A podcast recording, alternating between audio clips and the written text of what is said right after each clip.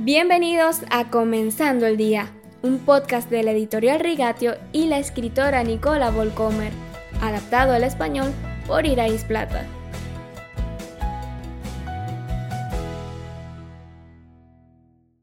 Y hoy, miércoles, continuamos hablando del fruto del Espíritu, en especial de la humildad o mansedumbre. En la nueva versión internacional de la Biblia encontramos esta palabra traducida como humildad y en otras traducciones como Reina Valera la encontramos traducida como mansedumbre.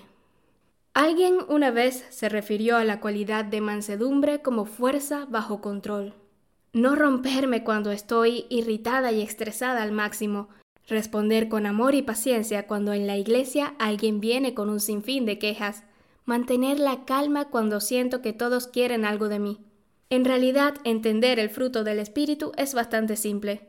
Siempre tengo más que claro cómo me gustaría que me traten.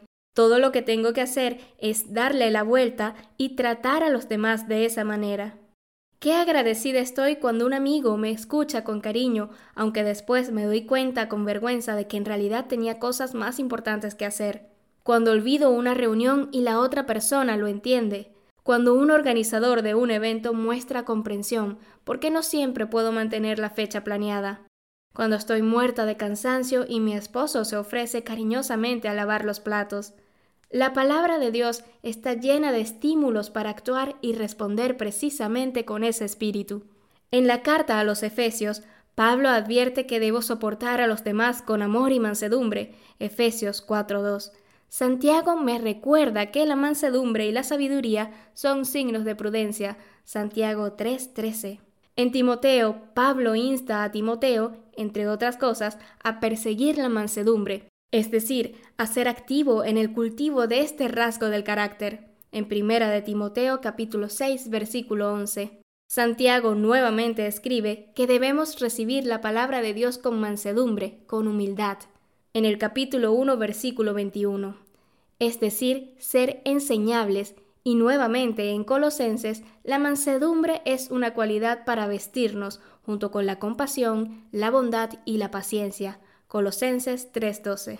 Si debemos abordar algo incómodo en otra persona, es con espíritu de mansedumbre, escribe Pablo a los Galatas en el capítulo 6, versículo 1. Y por último, pero no menos importante, Jesús mismo es nuestro ejemplo en todo. Aprendan de mí, dice, carguen con mi yugo y aprendan de mí, pues yo soy apacible y humilde de corazón, y encontrarán descanso para su alma.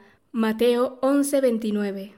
Citando a Larry McCall en su libro Viviendo como él, en última instancia aprendemos el significado de la mansedumbre no de los diccionarios, sino mirando a aquel que él mismo es el estándar de la mansedumbre. Como todo lo que tiene que ver con el carácter de Cristo en nosotros, esta cualidad, en las palabras de Pablo, necesita ser vestida, es decir, nutrida intencionalmente. Esas son buenas noticias. Eso significa que no estoy a merced de mi mal humor, mi pasado, las influencias de mi crianza y de mi infancia. Puedo cambiar siempre con la ayuda de Dios.